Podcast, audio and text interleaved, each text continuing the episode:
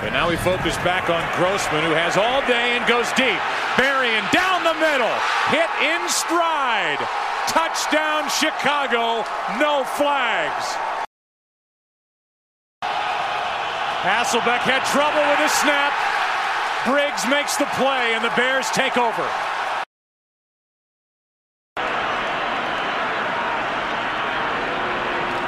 It's third down and 10. Grossman steps up and hits Rashied Davis. And Rex Grossman knew immediately where he was going with the football. So officially 49 yards.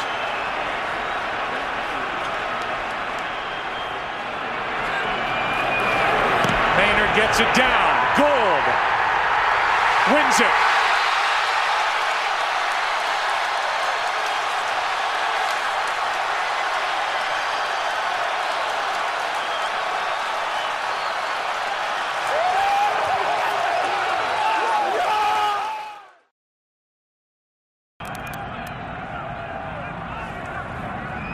Must get to the 45 for a first down. Cutler fires downfield, and the catch is made by the tight end Greg Olsen for a Bears touchdown.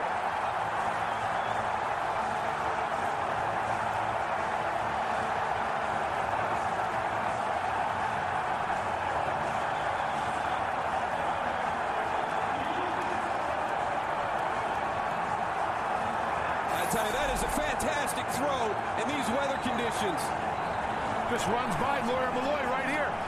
He didn't even start the back pedal, Goose. He was caught flat-footed. He was expecting a curl or an in route, and he just sat. And Greg Olsen ran right past him. Now third down and 5. Empty backfield. Forte in the slot to the left. Butler will take it himself into the end zone for a Bears touchdown.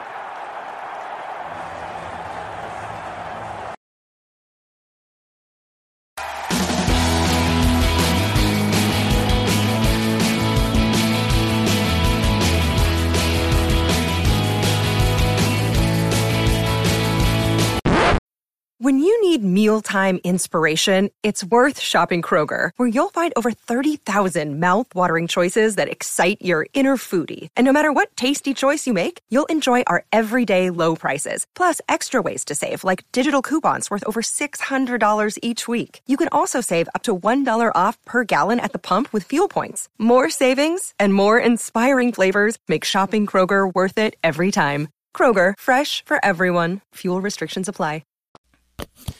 Welcome back to another exciting edition of the Pointless Exercise Podcast. It's time to remember this crap with Mike Donahue.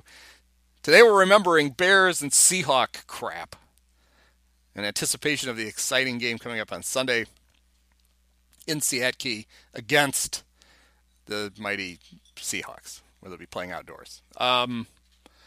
So as always, you can subscribe to this podcast at Dissipio.com. You can subscribe to the Pointless Exercise newsletter at pointlessexercise.com.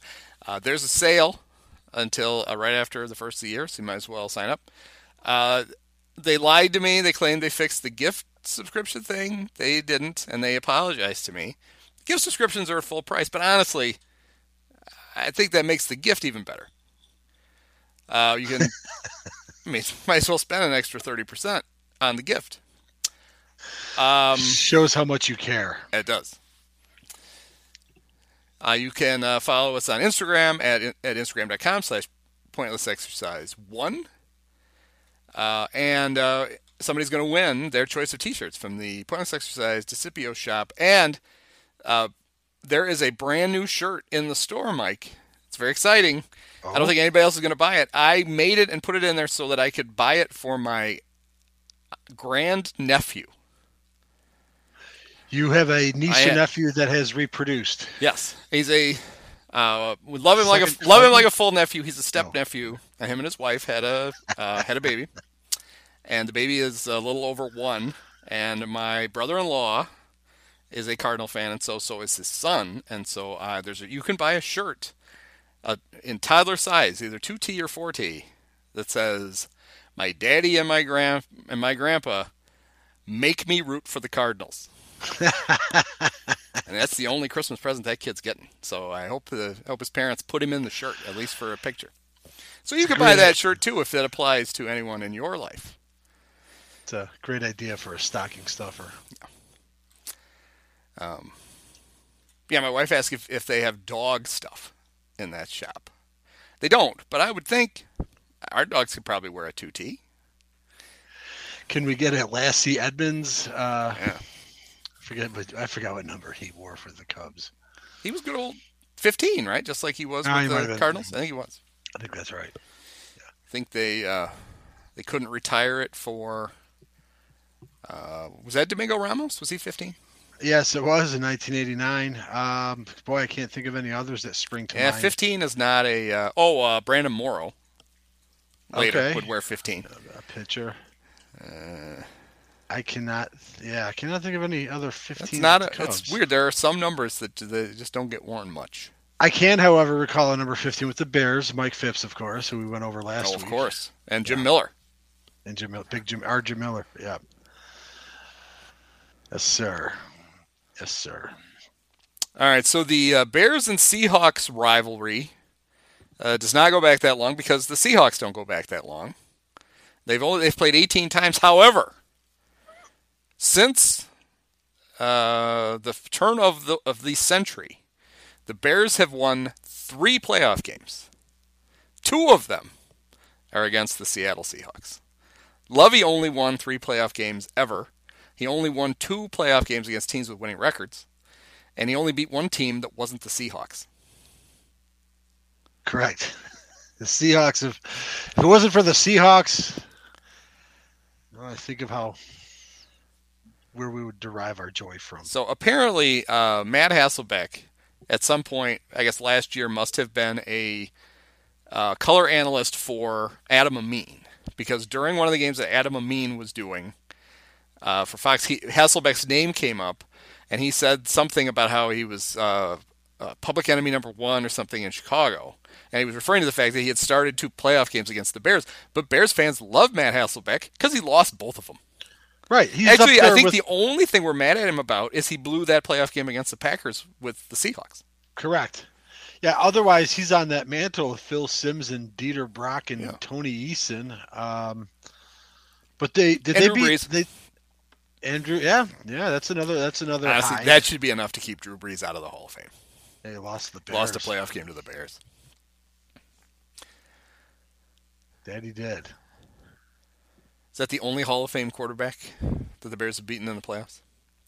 That the Bears have beaten in the playoffs? I mean, if you go if you count like NFL championship games as playoffs, then I'm sure they beat some. Yeah, well, Sammy Baugh would be one, and Y.A. Tittle, I guess, would be one. But, Joe Theismann's not in the Hall of Fame. Randall Cunningham is not in the Hall of Fame. So. And whoever their the Saints, because the Saints, like the Seahawks, are a team that the Bears. Oh, Steve, we know it. Twice we know.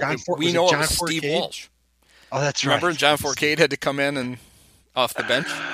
Yeah, I forgot. You forget the Bears and the Saints have actually played in the playoffs 3 times. The Saints are up there, but the fact that they're 2 for 2 against the Seahawks are the one of only 2 teams the Bears have played at least once in the playoffs, never lost to. The other one being the Minnesota Vikings, wherein Coach Dave Wannstedt led us to. Why? But the series between the Bears and the Seahawks, they played 18 times. One of the teams has 11 wins. Which team do you think has 11 wins? I gotta go with is it the Seahawks? It's the Seahawks. I'm surprised. Okay. Yeah, I mean, so they were an expansion team. I was always a little bit fascinated by the Seahawks because I knew that they were like this relatively new team. Like they'd come into the league with Tampa in '76, and we were of course familiar with Tampa because eventually they settled in the Bears division. That wasn't really how it started the first year, but they were divisional rivals, and we knew that they were woeful, and then suddenly they're in the conference title game. But then there was that other team in the AFC that was also kind of struggling in their early years until they also enjoyed some success early on. I saw where they played the Bears in '78. I don't remember that. I just remember 2 sort of annoying games in the Kingdom in 82 and 84. They played in 82 because both teams were playing last place schedules, and 84 was just the regular NFC Central, AFC West, because, of course, Seahawks were in the AFC back then. But, and of course, I made a reference to the 76 season where Tampa was not originally the Bears division. I think Tampa came into the league as an AFC team, and I think Seattle was an NFC West or something. And then, so it's a weird sort of a migration for the franchise, if that's true. They started the NFC, then went to the AFC for 25 years, and then they've been back in the NFC for the last 18. Kind of a strange history.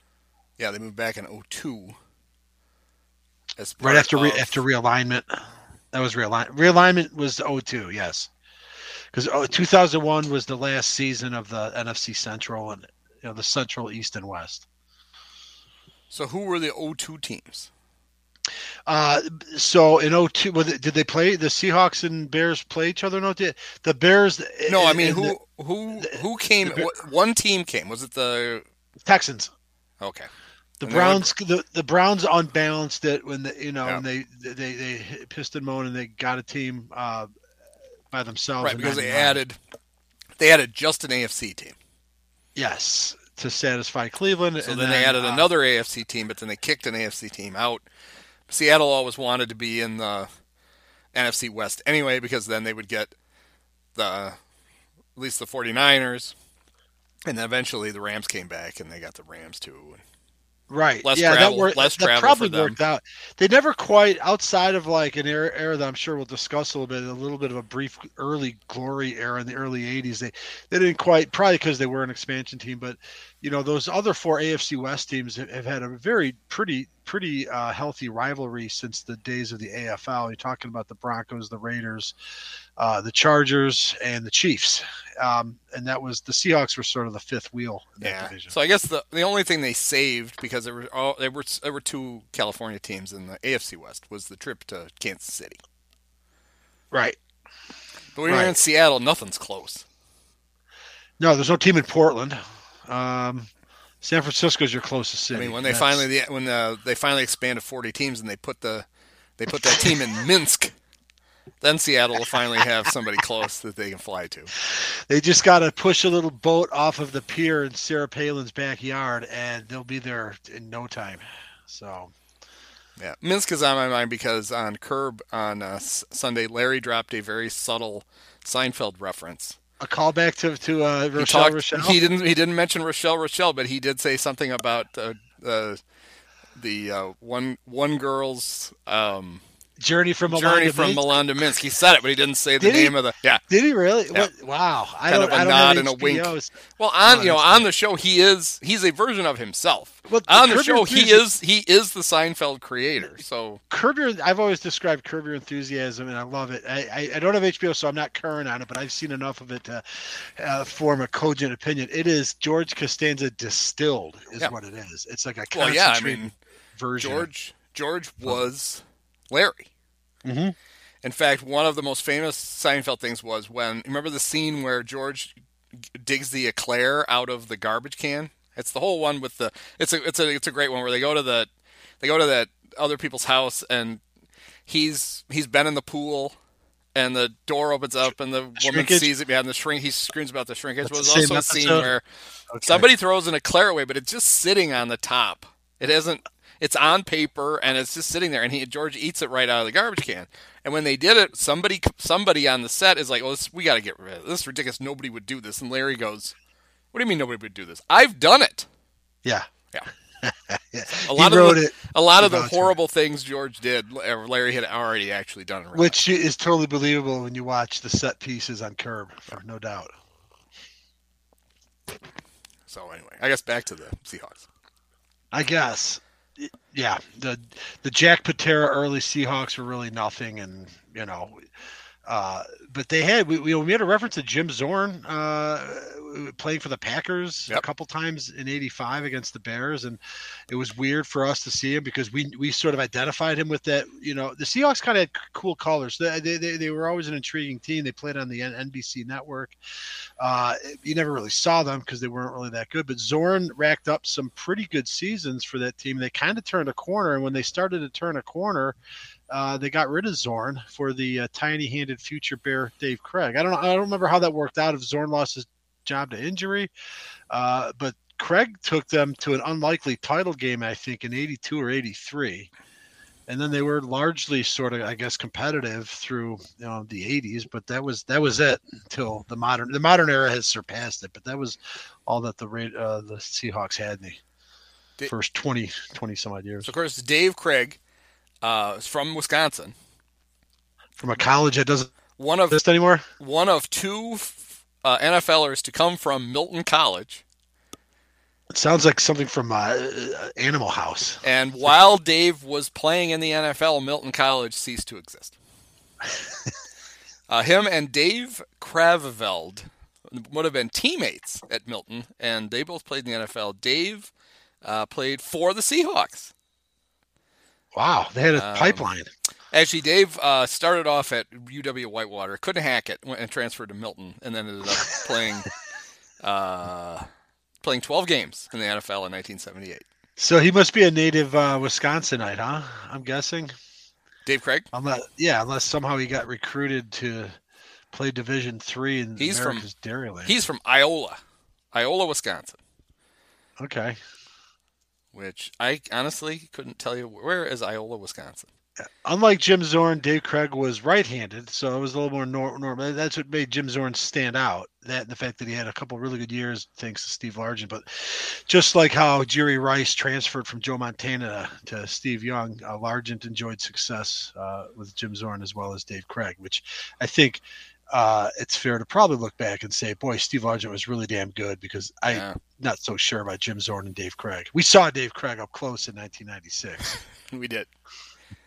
So Iola, Wisconsin, for those people who are wondering, is located between Green Bay and Stevens Point, closer to Stevens Point. It's in beautiful, where is it? In Waupaca County. It's named after a Potawatomi girl. So there you go. Population in 2010 of 1,301. Yeah. Which I got to tell you is 200 more people than live in the town that I grew up near. So. Oh, there you go. You can relate. Yes. I didn't even grow up in the town. I grew up on a farm outside of the town. So did Dave, I would guess. Sure. I doubt he was living in Iola. Do you think if Dave Krieg, what does he have to do if he needs to get his transcripts if the college is closed? Sure. Must be some probably school that houses him. I don't know where Milton was, but yeah, I would assume they just had to hand him over to the closest real college. One thing where you mean the football program closed? No, the whole school closed. That's unfortunate. No, Milton's in Rock County. Shit, I could walk there from here. Just over the border? Yeah.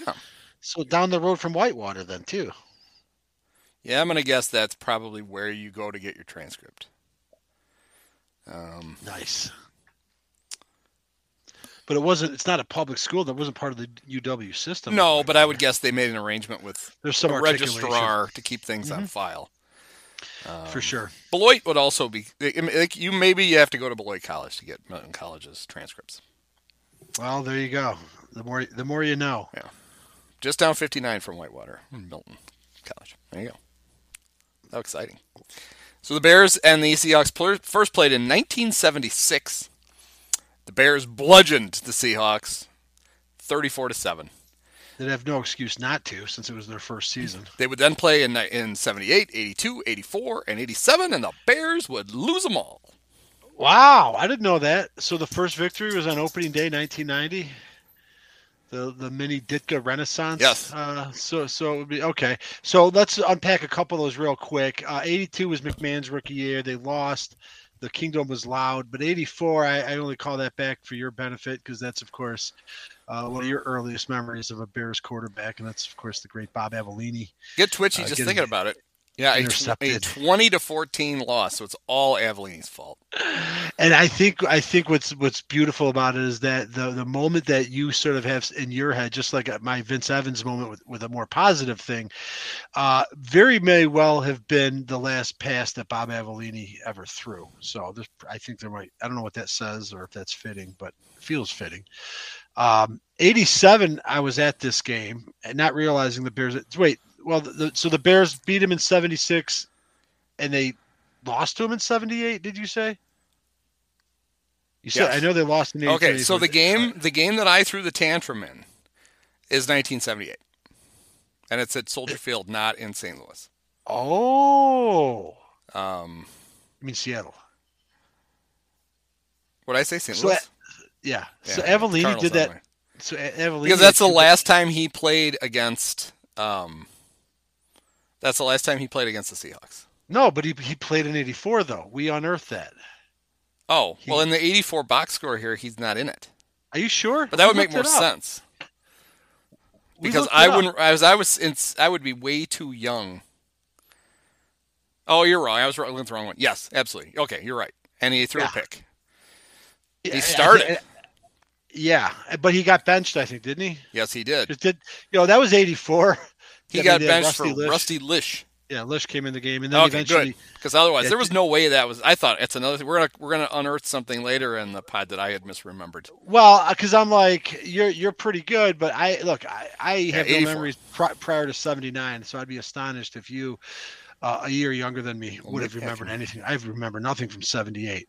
So, but it is interesting that Bob Avellini had not one but two shitty games against an expansion team that wasn't even in his conference. Yeah. Or at least he threw interceptions. He was really something. So he was. So the 84 game, I think that was Ditka had enough. Avellini, we joke about how he somehow manages to keep hanging around. He came in with that class in 75 when Jim Finks first got to town. And that Seahawks game, I'm pretty sure that was his last game, and I'm very sure that it's very possible that interception was the last pass he ever threw. It looks like he threw the interception to Keith Simpson.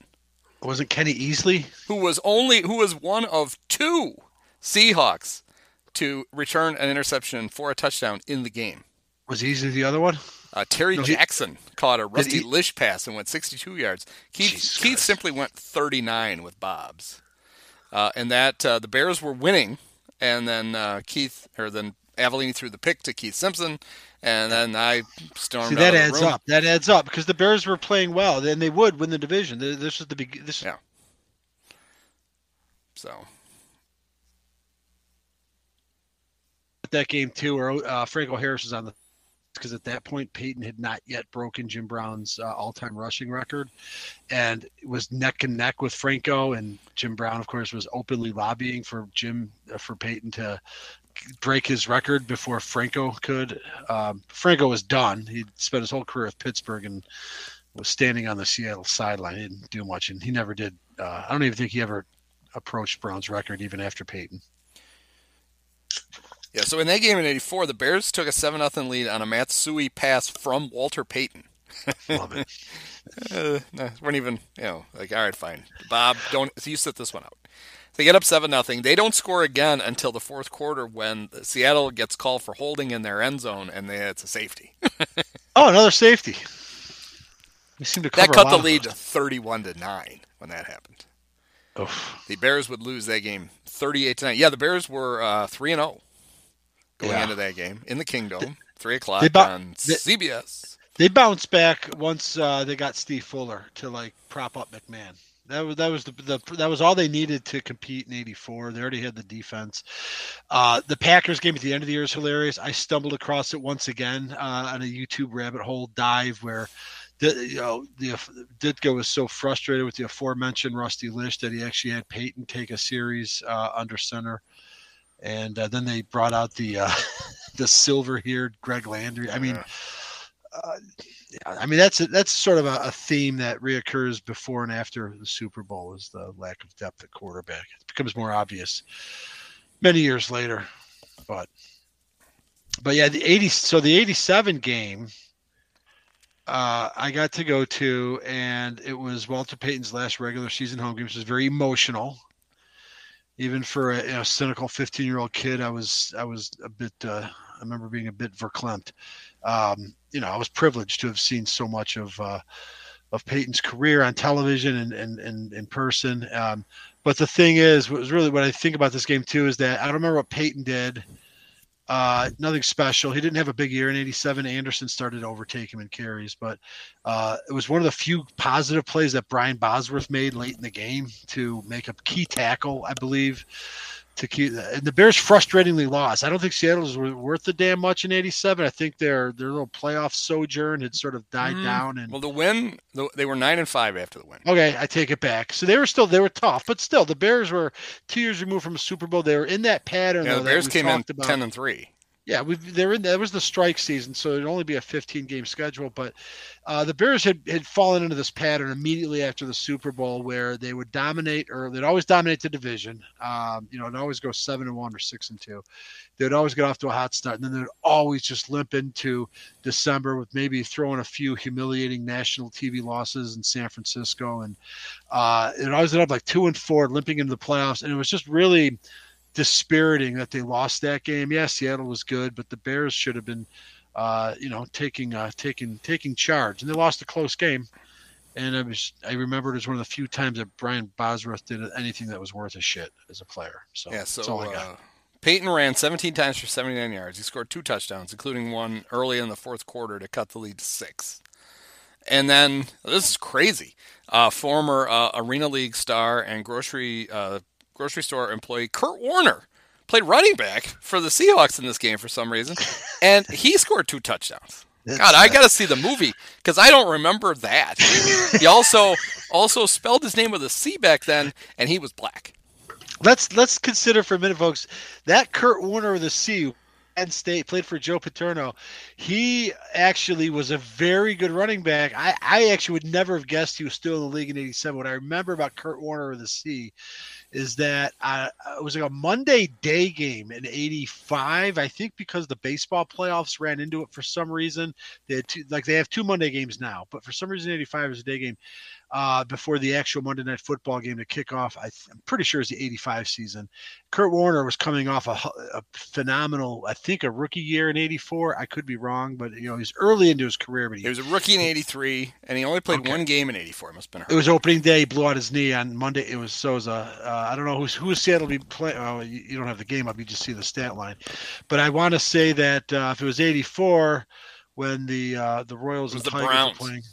Okay, so I don't know why. I might have that wrong. Nothing. Yeah, I might have that wrong about being only 133 nothing.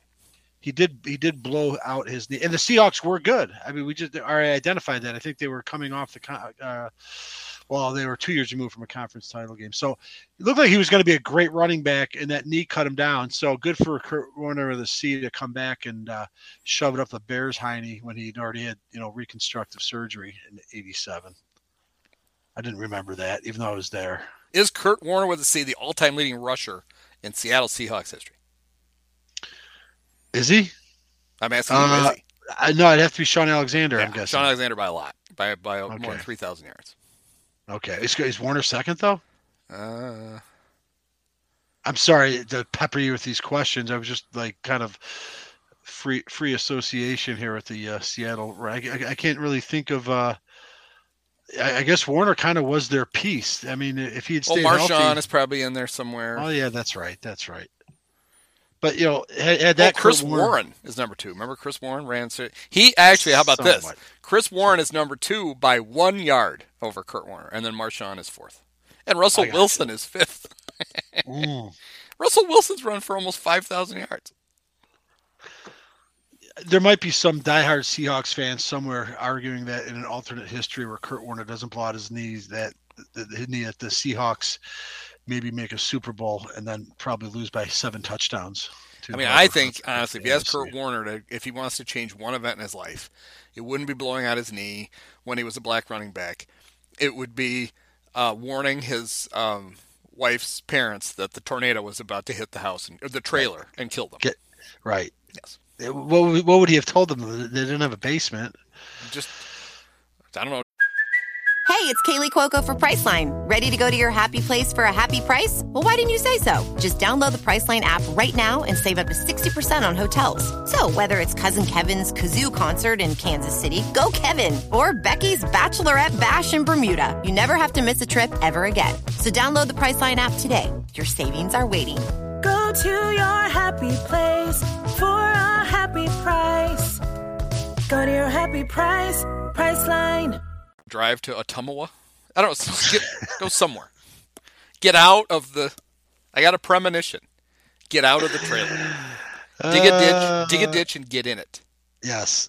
So the Seahawks, the Bears finally get another win on the Seahawks in 1990, and it was a very much of a relief because you'll remember, between 1984 and 88, the Bears had a great run. They went to 3 title games. They won 5 divisions.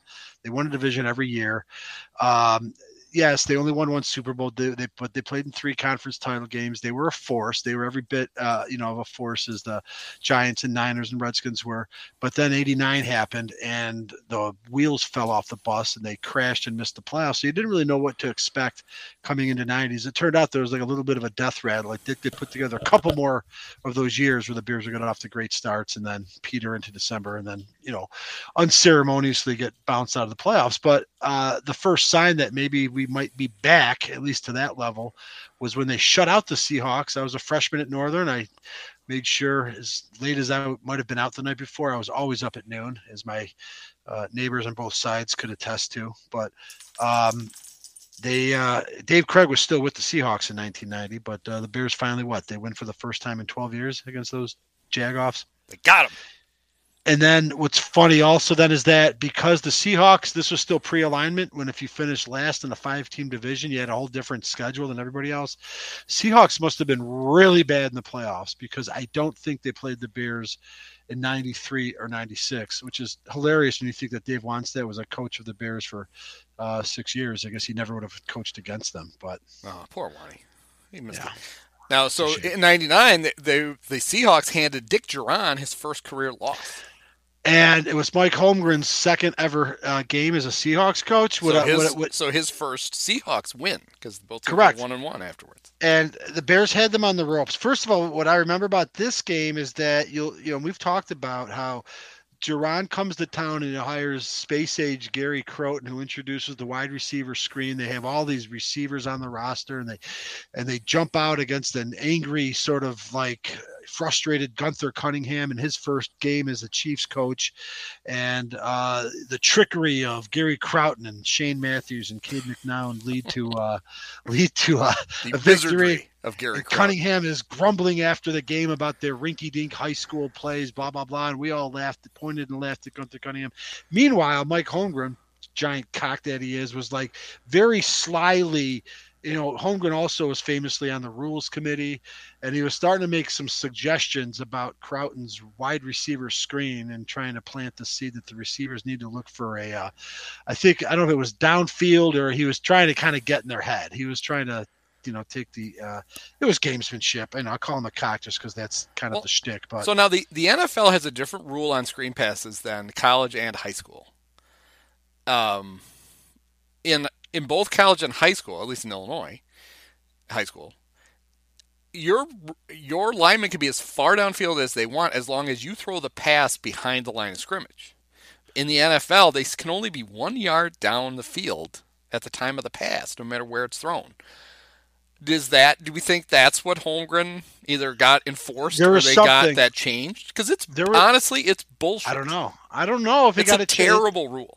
It's worth investigating. He was all over. It was so I think like Crowd, to his credit, and people caught on to it, and the Bears didn't have the personnel to be, to sustain the success. But Crouton did introduce that wrinkle into the league, and teams at first didn't, Gunther Cunningham didn't know how to defend it or whatever. And Holmgren, instead of worrying about defending it, started to suggest that it wasn't. So I don't know exactly how it ended up shaking out. It turned out not to really be a factor in that game. I don't think the officials made any calls that nullified any successful gains from that. I just remember that going in that, Holmgren was trying to, play a little gamesmanship. The game itself, the Bears were winning, I think. Yeah, Bears had the lead with the ginger-haired Glenn Foley. Was he their Seattle quarterback? He was. Boston College superstar guy. Honestly, it was the Bears. A former Bear star wide receiver came back to haunt them. He caught a 49-yard touchdown pass from Glenn Foley with 7 minutes to go. Was it Bobby Ingram? It was Fabian Bones. Oh, jeez. Oh, that's even worse. Because Fabian Bones hardly did anything with the Bears. I think he hardly did anything with the Seahawks. Well, he beat the Bears, which wasn't hard to do, of course. Yeah. So Holmgren again, you know, the guy who reversed the trend, him and that redneck from Mississippi, who sort of beat back the tide of Bears dominance in the early 90s. You got one more. But we'll get back to Holmgren. Don't worry. So the next time we would play would be 2003. First time that Seattle's back in the AFC, I believe, and this is in their new stadium. What was at the time called Seahawks Stadium. That's it? They didn't go with the corporate sponsor? Well, now it's like now it changes like during the game sometimes. I will say that looks like a pretty cool stadium. It was the 1-4 Bears against the 4-1 Seahawks. Bears played them tough, didn't they? They did. So this was 2003. This would have been. This Jauron's last year, final year. So Cordell was probably starting. I don't think Grossman didn't take snaps till the end of the year. He was the first round. Oh no! This is even better. This is the what do you think? Oft concussed Bears quarterbacks. Oh, Crystal Chandelier. Yep, Chris Chandler, who was when he was upright was pretty good for the Bears. Problem was that didn't happen or last. He was 19 of 34 for 149 yards and 2 picks. So he didn't really help. Yeah, no, but Bobby Ingram caught a touchdown pass for the Seahawks. Wow, I was so close. Stanley Pritchett had a 1-yard touchdown run for the Bears to tie it in the relatively late in the fourth quarter with just about 4 minutes to go. I remember being in Michigan watching, not expecting that. Would you say the Seahawks were good, right? Or they were 4-1. Yeah, so not expecting the Bears to get blown out, and then they surprisingly battled. Bears leading rusher that day. Well, actually, the rushers for the Bears. It's a who's who of great Bears.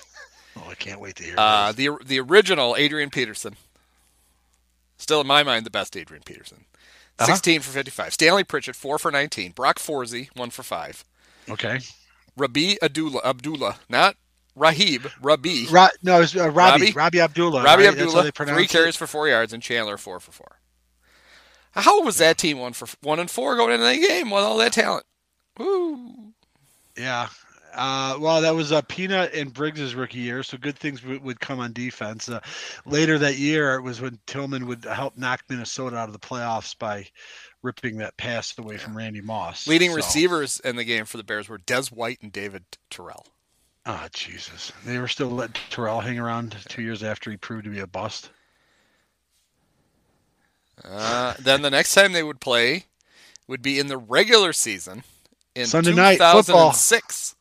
I can just tell you right now, this was the same day that Andy McPhail, that the Chicago Tribune finally made my dreams come true and fired Andy McPhail. That happened on the same day as October the 1st, 2006. Yeah. Last day of the baseball season, I'm pretty sure. And they sent that sweater bus packing. And the 3-0 Bears took on the 3-0 Seahawks. This was actually the first day that I ever met longtime recipient Andrew Peck, who was still living in Indiana at the time. He became a Bears season ticket holder that year that the Bears had lived in Champaign. And so, well, if you folks from Indiana want to come to these games in Champaign, we'll give you an in for season tickets at the new Soldier Field. And he's had his tickets since, but he drove up for it. And I remember riding the train down when I learned that McPhail got canned, which was nice. And this was a good game. I feel like Tommy Harris was a monster in this game. I don't know if the stat sheet will show up, but this was kind of like the 84-85 ascension. The Bears were in the midst of one of the few sort of sustained periods. They'd won the division the year before, and they got disappointingly, upset at home to the Panthers. But they came right back in 2006, not too dissimilar to 85. They had a chip on their shoulder a bit. And this was a great matchup coming in because Seattle was the defending conference champion. And it was a nice, warm, early fall night, and the Bears kicked it losses. That's all I remember. And I feel like Tommy Harris was a beast. Yeah, the Bears won 37-6. Museem Muhammad caught a touchdown pass from Rex. Robbie Gould kicked three field goals. Thomas Jones had a touchdown run, two touchdown runs. And the Bears bludgeoned the Bears were Seahawks. Clicking. In your face, Holmgren. And so we're not bad done with you. Mercifully, Holmgren had to take Matt Hasselbeck out and bring in the great Seneca Wallace to finish things up. Wow. Rex was 17-31 for 232 yards with two touchdowns. Nice game, Rex. You hear that, haters? Yeah, what was the Bears' record after that? They undefeated, right? 4-0. Yeah. Were they off to Arizona? That might have been a couple of weeks later. It was because that's my wife's birthday, October 16th, because we were at the Paul Simon show, so 2 weeks later, unless there was a bye in between. But that's not the only time these two teams would play in this season. Much like in '85 when the Bears played the Patriots twice. On January 14th, a divisional playoff game of the were the Seahawks? Were they 8-8? Yeah, I think so. I'm pretty sure. Did they have to win a play? Did they have to? They would have been 9-8 if you look at it on Football Reference, because did they not have? The Bears had the top seed. Yes, there should have been a conference. So Bears had a bye. Packers. So I think they're 8-8, and they'd probably 9-8 coming into the season. Oh yes, of course, because this was the game after the Seahawks won. Oh, the Seahawks were 9-7, so they had a winning record going in. They played the Cowboys in the first round. That's the Tony Romo game. It's the Tony Romo drops the snap game. Remember it now. You actually brought this up recently. Yeah, and the Bears would have played the Cowboys the next week, because the Cowboys were also 9-7. Yeah, good thing we played the Seahawks. It probably wouldn't have mattered. Bears were kind of destined at least to go so far that year. I was fortunate enough to be at this game. I was tailgating, and this I want to share this story because it just occurred to me. It's pretty funny. This is this is basically an example of our friend Oleg being an up for anything guy. But I'm tailgating with my brother and a group of people. We're going to the game. And about 90 minutes before kickoff, my brother comes up to me and goes, "Hey, you know anybody that wants to go to this game?" He goes, "So one of their buddies apparently had a, let's just say, a long night, apparently, and it was so you can only imagine, the variety of of things that were ingested, but somehow they went to pick him up and could not get him out of the house. Well, it was a noon kickoff, so. It was a noon kickoff, right, and we're tailgating, so we're going to be in that lot at 9 o'clock. But now it's like 10:30, right? I mean, Soldier Field is already kind of inhospitable to get to anyway. And I'm thinking, well, you're asking me if somebody wants a free ticket. I'm like, well, there's nobody that is going to be able to get down here and is willing to do it on such short notice. I'm like, except I'm going to make one phone call. So I call up Oleg and I say, "Oleg, you're the only person that I would ever call about this." And he's like, "What?" Like he thought maybe I was going to tell him somebody died or something. I go, "I got an extra ticket if you can get down here. But if you can't get down here, I'm not waiting for you." I'm like, "You got to get down here like in an hour." And he lived on the north side. I don't know if he was like, I don't care if you take a cab or an L. It's a little bit of a hassle to get all the way to that gate. I know you haven't been to a game in a long time, but I don't remember. I don't know how we did it, but I was waiting. I was waiting in the north end, and I'm looking at my watch, and it's like 11:20, and I'm holding the ticket, and just like a meteor out of the sky, I see this 5'3" ball of excitement ambling up from the Field Museum. He's the only person I would have called, because who the hell is going to be like, "Hey, it's 10:40. I'm already comfortably watching this game." Yeah. And then the seats were up at 400. And he said later, I don't even know if he'd remember the details here, but apparently 2 rows behind him was Bill Murray sitting way up in the 400 section. So everyone liked that story after the game. Bill Murray sitting all the way up in the 400 section for the playoff game. So, yeah, so it was the Bears were 13-3. They were 8.5-point favorites. Wow. Yeah, they're the 1 seed, I guess. That seems a big number for a playoff game, but they wouldn't cover. They would not. They almost lost. After Thomas Jones got them started on their first drive, with a 9-yard touchdown run. The Seahawks scored early in the second quarter when one of the current hosts of CBS This Morning scored a touchdown. Was it Gayle King or Nate Burleson? Because I don't know. I'm asking. Nate Burleson, was he a former Viking by now? Do I have my years jumbled up, or is he yet to be a Viking? Did he start as a Viking? That's a good question, because he played for the Vikings, the Lions, and the... he played with the Lions, too. Yeah, he finished with the Lions. He started with the Vikings, then he played... He did, okay.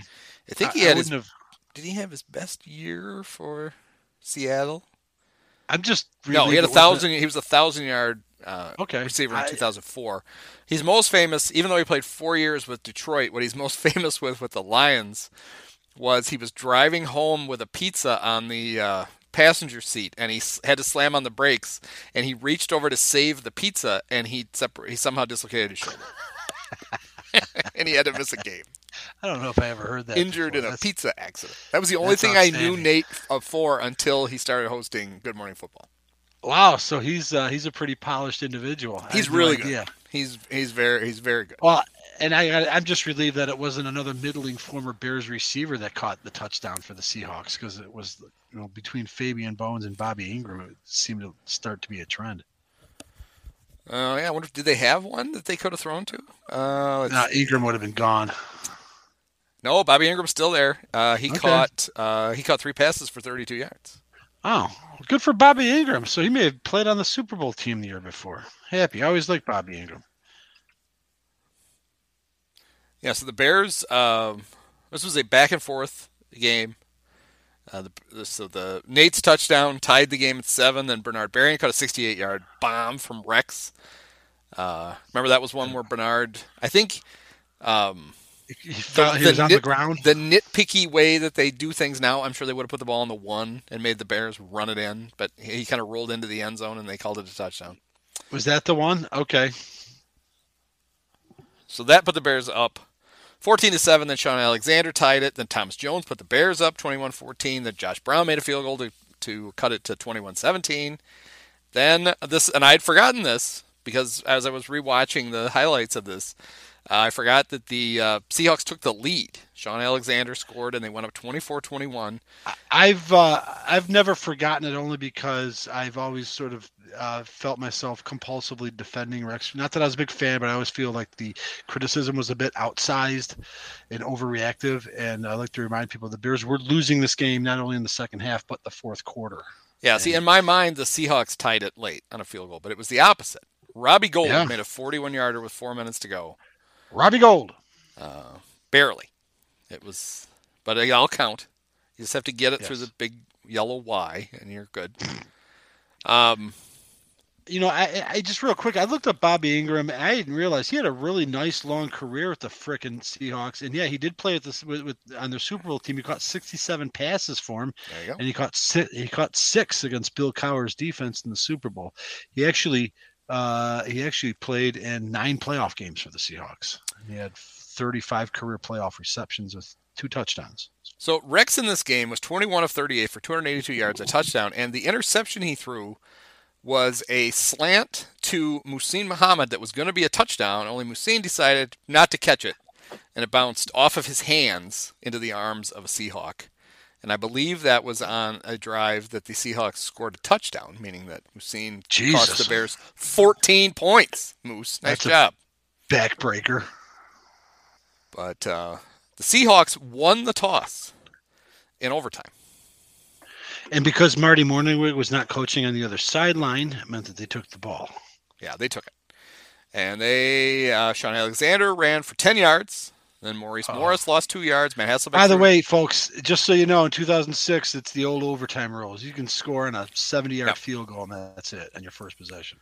So the great Maurice Morris lost 2 yards. Matt Hasselbeck completed a 10-yard pass to Will Heller, but that set up a 3rd and 2. And Matt Hasselbeck was incomplete, throwing for Jeremy Stevens. So Ryan Plackemeyer punted, and his punt was a doozy. It went 18 yards. Okay. Bears took over on the 34. Real quick, I think you overlooked something before we got to overtime. Oh, I'm sure I overlooked things. Like the last few seconds of regulation? Oh, that's right. We're going to talk about that. Yeah, I guess we'll do it now before.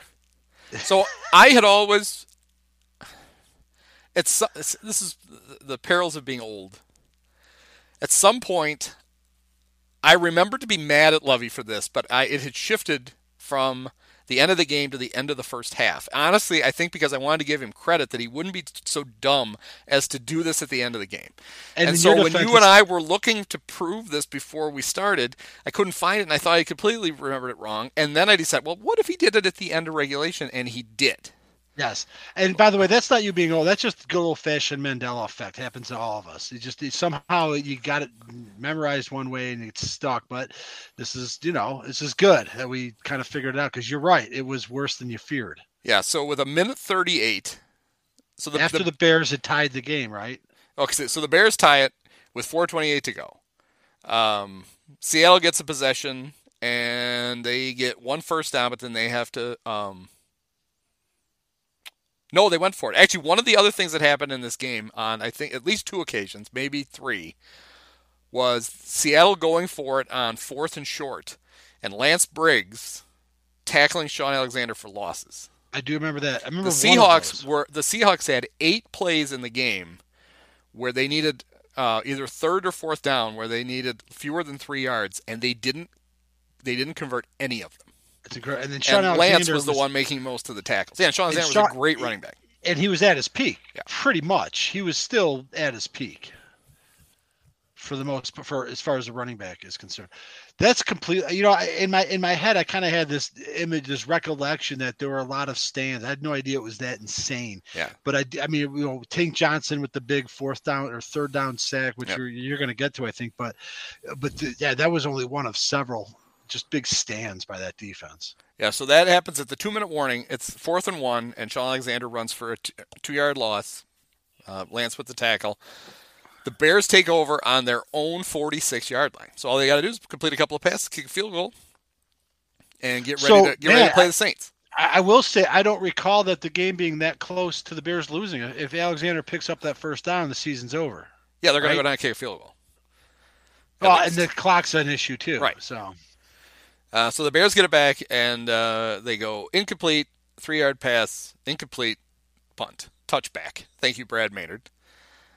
So with 1:38 to go, so the Bears possess the ball for 21 seconds. Way to go! Oh, I'm sorry. You're back into overtime, right? No, this is the end of the regulation. After the Bears tied it. The Bears tied it. Then Seattle had a possession where they had driven down and could have scored to basically win the game. But then they have the great play by Lance, so they turn it over on downs. Bears go 3 and out. Maynard's punting from his own 49, kicks it in the end zone. Now the Seattle has the ball with 1:38 to go, and they on 2nd down, Shaun Alexander gains 13 yards and for a first down. So Seattle uses their first timeout. Then he gains 11 yards. Jesus. Then one more. They call another timeout. They're at their own 45 with 54 seconds to go. Hasselbeck completes a pass for 8 yards to Jeremy Stevens.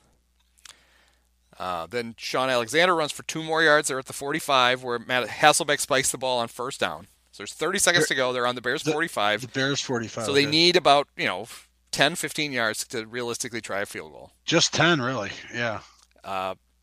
Hasselbeck misses Deion Branch on 2nd down, and on 3rd down with 24 seconds to go, he is sacked by the great Tank Johnson for a loss of 9 yards. And out of field goal range. So the tackle happens with 19 seconds to go. So now it's 4th and 19, and the clock ticks and ticks and ticks, and Troy Aikman and Joe Buck are doing the game. They're like, well, it looks like we're headed to overtime, and then they don't even notice right away. The clock stops at 2 seconds. They're still expecting the teams to walk off the field and to get ready for the coin toss, and the Bears' defense is standing field, and all of a sudden Brian Urlacher is yelling at the sideline. Like, what the fuck? The Seahawks are out of timeouts, but the clock stopped. Well, Lovie called timeout with 2 seconds to go. Now, Lovey's thinking was, we have Devin Hester. We should make them punt. The problem is when you wait until there's 2 seconds to go, Seattle can just run the last play. They don't need to punt. The worst thing that's going to happen to them probably is an interception. They just have to make sure they tackle somebody. The best thing that can happen to them most likely is a pass interference. They kick the field goal and they win the game. Yeah.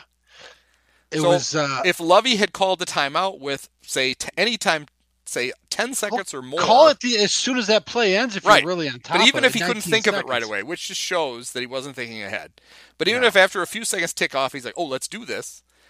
Waiting until there were 2 seconds to go, it's one of the worst coaching fuck-ups in NFL history. It's mind-boggling. If Matt Nagy did it, which he probably would, fans would come out of the stands and attack him. It would have if what you alluded to being a hypothetical defensive pass interference on the play that Holmgren would run, and they lost. That would be talked about as just one of the all-time boners in Chicago sports history, no doubt about it.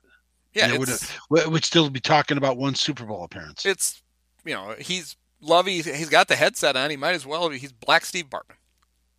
Oh, he needs a turtle. He probably has a turtleneck on in the game too. So right. So anyway, yeah, he would have been. Hasselbeck gets pressured immediately. He throws a pass that goes out of bounds. It never had a chance of being completed. Yeah, it's rendered moot, and we go to overtime. It's like, oh, yeah. I really forget. I knew it was a close. I forget what a what a grinder that fourth quarter was, because like the Bears didn't tie it at the end. They tied it midway through the fourth, and then there was like this taffy pull.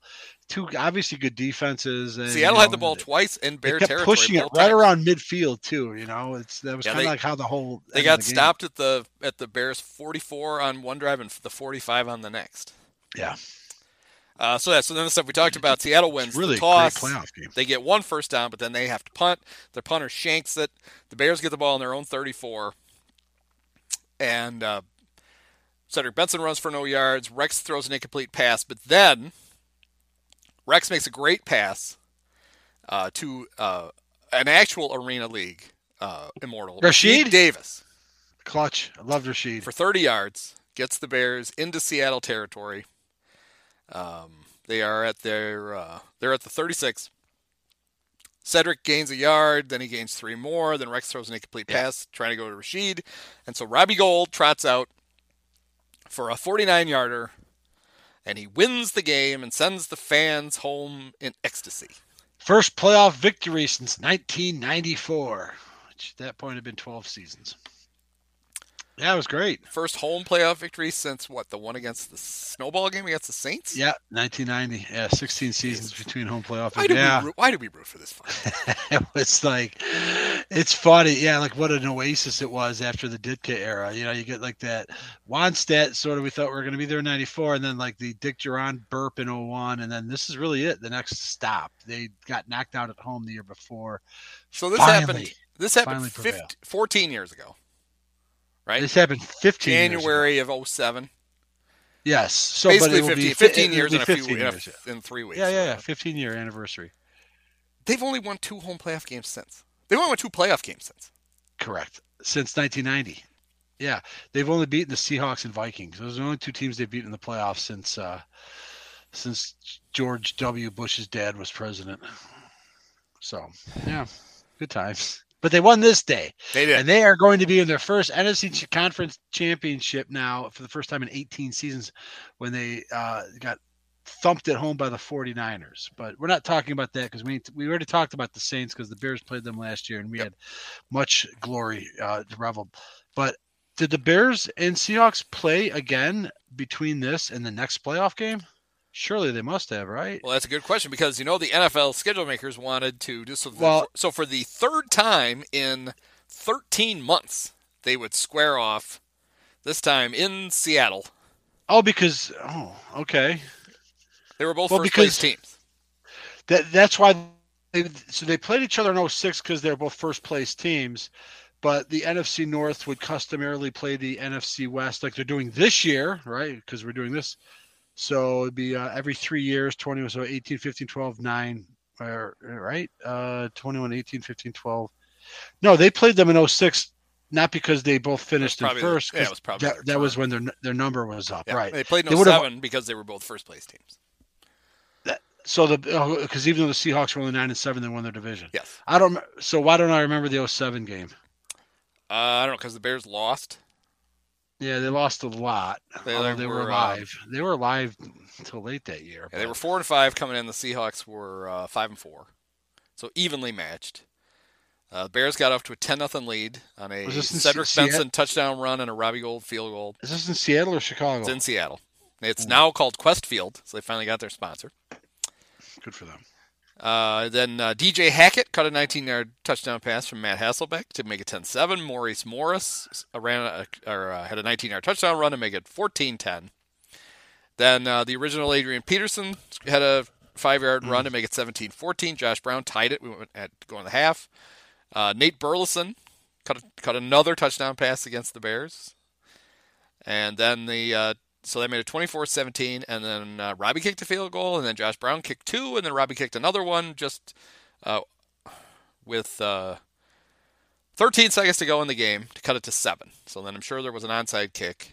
And yeah, I got no recollection of that one. It does not seem like a terribly memorable game. So if that was the year they were supposed to play, then they would play again in 3 years. The next time that they would also play again in the playoffs. So both times the Bears played the Seahawks in the playoffs, they played them in the regular season, right? 2010? They did, but they also played in 09. Because they both finished in the same division spot. That time the Bears went to Quest Field and won. They won 25-19. That was Cutler's first year. Oh, they were kicking against, they were playing against Alindo Mare. Oh, he's been referenced before on this. Former Bear great Alindo Mare. Yes, I had forgotten he was a Bear. Yeah, Jay, 21-27, threw 3 touchdown passes. He threw them to Greg Olson, Johnny Knox, and Devin Hester. And actually, the Bears were down 13-0 and came back to win 25-19. So there you go. How about that? Yeah, Cutler, I think it was like a week after he came back against Pittsburgh, too. So a little bit of optimism early going. I don't remember that game, though. Got to admit, another one. Somehow I've got some Seattle blackouts going on. And I don't know if I remember the 2010 regular season. I should, though, because that's another fun season. Bears won the division. Yeah, this one was in Soldiers Field. The Bears were 4-1 going in, and they lost 23-20. Oh, I remember. All right. This was the back-to-back weeks. They played Seattle and Washington in back-to-back weeks. The Washington game was when Cutler got picked off 3 times by that guy in Washington. D'Angelo Hall. That's it. Who, ironically, fills in once in a while for Nate Burleson now that Nate has left Good Morning Football. Interesting. Yes. And I just remember that because there's a Seattle-Washington, and then on the Bears' schedule, they played Seattle at home and then Washington at home, and they lost them both, and it kind of represented the low point of the season before the Bears turned things around. I don't know if the Washington game was the week before or after, but it was just another – all I remember about it is that Cutler's quarterback, it was just a dispiriting home loss. I don't know where the Bears were at that point in the season. And actually, D'Angelo Hall, it was even more impressive what he did, or maybe more mind-boggling what Jay did. It was 4 interceptions, and they were all in the same half. Ooh. How about that? Yeah. Jesus. I believe it's still an NFL record for most interceptions. It's certainly an NFL record for most interceptions in a half. I think it probably is for a game. Yeah. Oh, Jay. When Jay was good, and we're going to talk about good Jay here in a minute. Yeah. He was really good, and when he was bad, he was really bad, kind of like he is on his podcast. Well, there you go. So he's sometimes good, actually? No, he's just repugnant mostly now, but still. Nah, I figured, but okay. So so the Bears lose the regular season game matchup to the Seahawks, the Seahawks were, well, they're just 3-2. So I guess it's not that weird then. It's early season, yeah. The Bears were still riding the ship. I was going to say it's not that weird then that as they get to the playoffs, the Seahawks came into the playoffs at least with a losing record. Uh huh. Which might have been the first time. I think it happened in '82 because of the strike, but yeah, not common, obviously. So the first time in a real season. And then they went out and won their playoff game when Marshawn went into beast mode. Yes, that would have been the beast crazy ass run. Yes. Is that, yeah, they went, was that New Orleans or no? They went 7-9 and they won the NFC West. Let's see how the other teams did. Oh yeah, they had a tiebreaker against the Rams. Actually, so the division was 7-9, 7-9, 6-10, 5-11. So nobody was terrible, but everybody was kind of bad. Meanwhile, right. In the NFC North, the Bears won the division. They were 11-5. Green Bay was 10-6, and Detroit and Minnesota were both 6-10. The Bears were the second seed in the playoffs. So they had Falcons were the first. Falcons were the first, and then of course the Falcons got upset by the Packers, whom the Bears had let into the playoffs. Yes, but then at least that's why the Bears hosted the championship game. Yeah. And I believe we refuted by looking at that Bear game the idea that the Bears didn't try to win the game against the Packers because they played everybody at the end. They played everybody in that game, so they tried. They just couldn't beat them. Packers won it at the end. Packers had more incentive. That's all. Yeah. The Bears beat. Yeah, but yes, it's bullshit because if the Bears win either of those games, that one of the NFC Championship game, Aaron Rodgers has never won a Super Bowl. Correct. That's the only year Rodgers won it. So should have a big shiny asterisk on it, or asterisk. I love when people can't say asterisk. Asterisk, right? So I know they played in 2012, but again, that must have been because they finished in the same spot in 2011 because they were supposed to play each other at 7-10-13. Yeah, they played in 11. Seattle won 38-14. They did play. I mean, Seattle had suddenly become like a divisional opponent. They're playing every year. Yeah, now. They played in. Oh, so because they're division winners. That's why they played in 11. Yeah, they played in 06. They played twice in 07. They played in 09. They played twice in 10. They played in 11 and 12 and 15 and 18. And now they're playing in 21. Okay. But yeah, the Bears lost. So we need to talk about the playoff game here. So The second playoff game. The Pete Carroll version.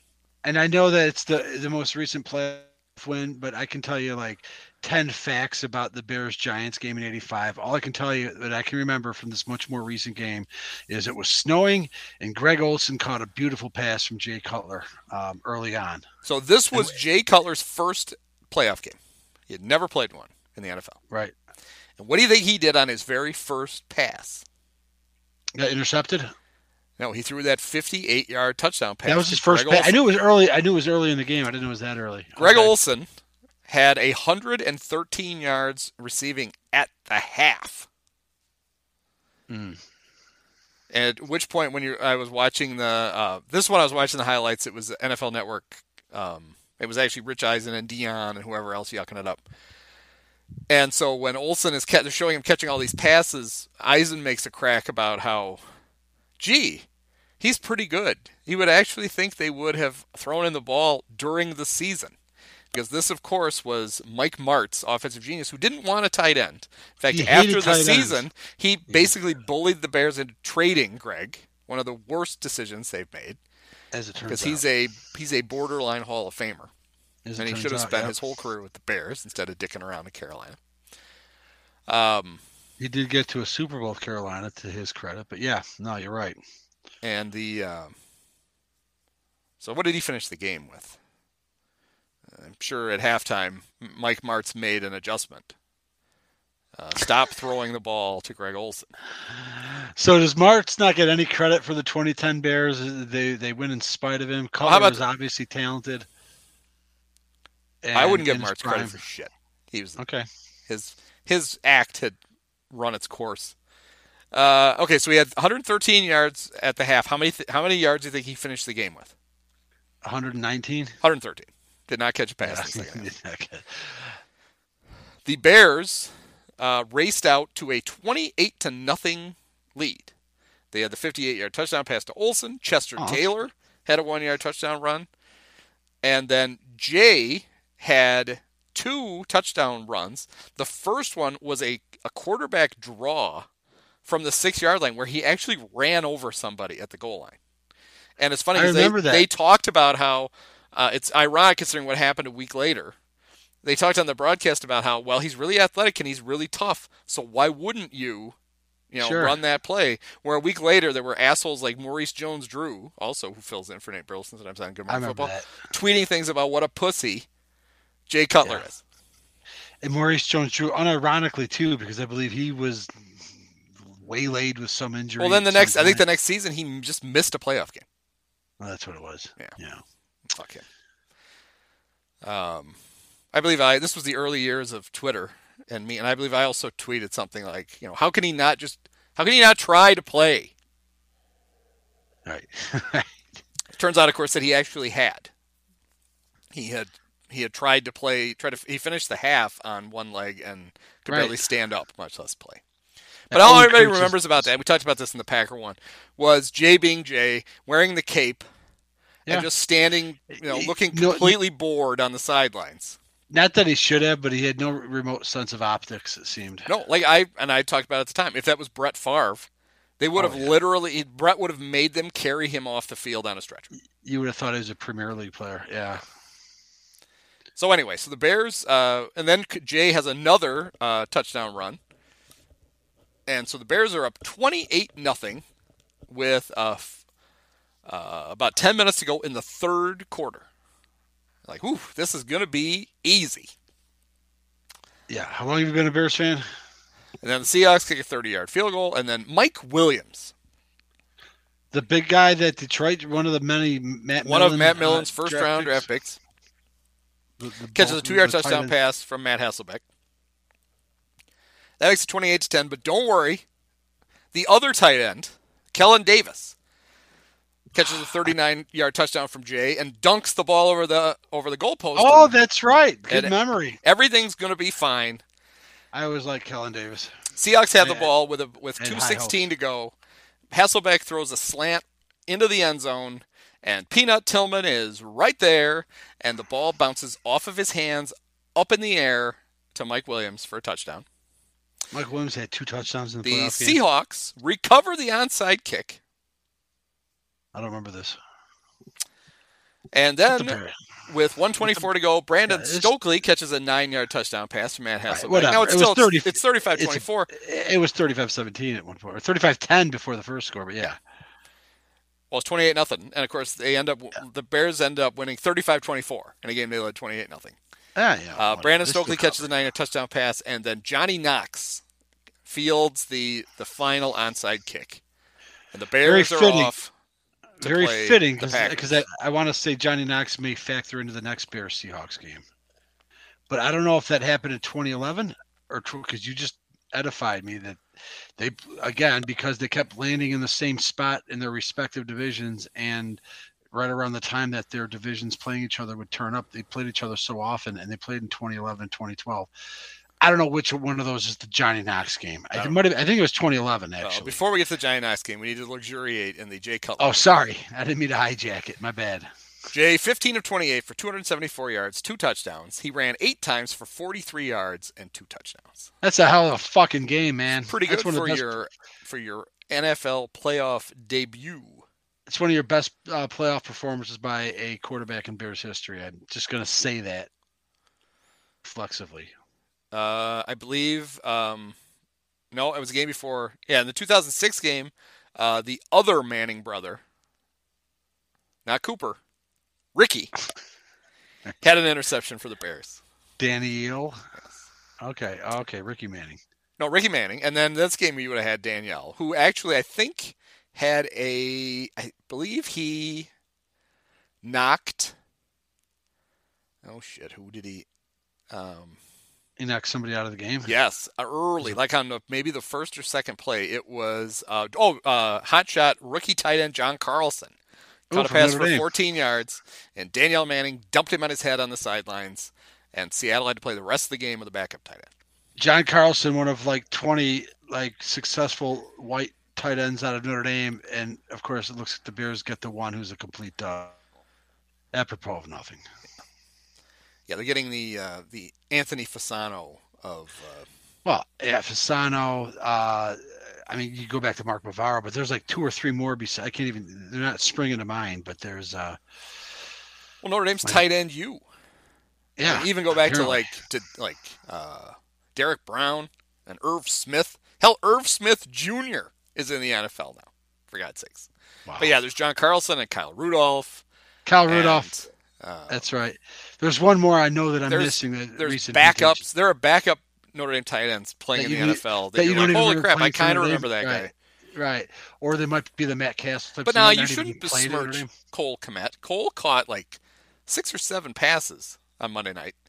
And as I noted to Mike Pusateri, every time he caught the ball, it was like 3rd and 20, and he caught like a 5-yard pass. Do you think maybe the defense had backed up a little bit? Maybe.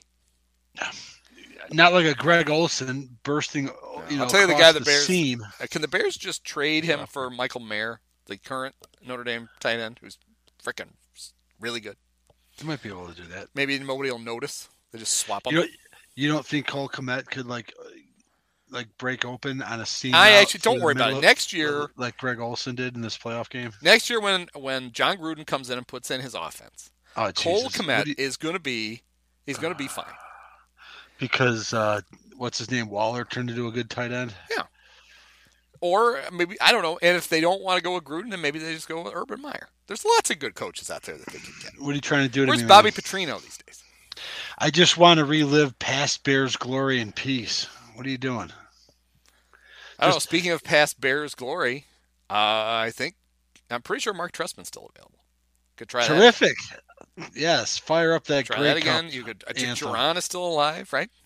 And I'm too busy reveling in the only 2 playoff victories of the last 27 years, both against the same borderline 500 team from the West Coast. All right, so did you know the answer to our – this is nothing like talking about the other podcast this week. But as I went through and tried to figure out, other than John Fox, if the Bears had ever hired a coach who'd been a head coach in the NFL before. No, that was announced when Fox was hired. He was the first one. Okay. Correct. Yeah. I couldn't remember. I actually thought of another guy the other day. I'm like, oh, maybe it was that guy, but it wasn't. Was it Luke Johnsos? It wasn't Luke Johnsos. Was it Dutch Sterneman?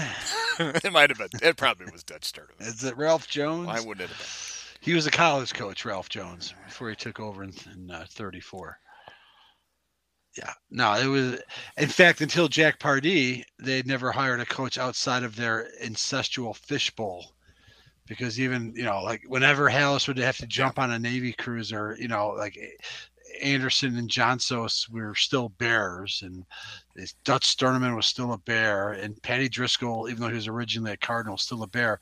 And then when Hallis finally retired for the last time, Jim Dooley and Abe Gibbon were Bears. And so until Pardee, they never hired a non-Bear, and then until Fox, they never hired a guy that had been a coach with another NFL team. So how did you like the NFL Films footage of the mascot mic'd up? Dude, I made a comment on the pointless exercise. I know you did. That was a regular season game at Texas. It was a regular season game. No, characterizing that guy as Mike North's dad was absolutely perfect. Because I'm pretty sure it probably was.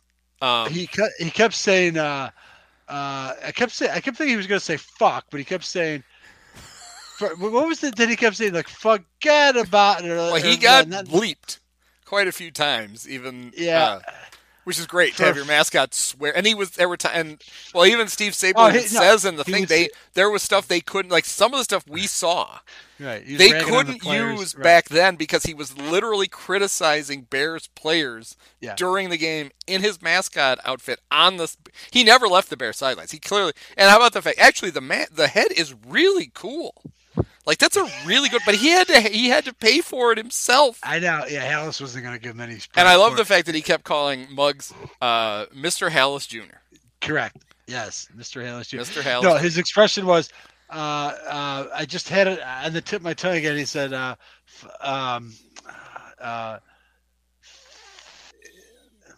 it'll Pasta come to Fazool? Me." Is that what he was saying? No, it was. It wasn't forget about it, but it sounded like he was about to say fucking whatever. If it comes back to me, I'm going to bring it up because I kept laughing every time he'd said it.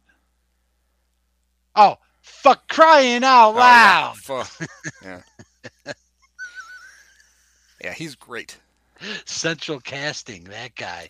They don't make him like that anymore either. You could scour. What did they say his full-time job was? He was a baggage handler at O'Hare. He was a window washer at O'Hare, I thought. Yeah. At O'Hare. Yeah, I remember he was at O'Hare. Oh, boy.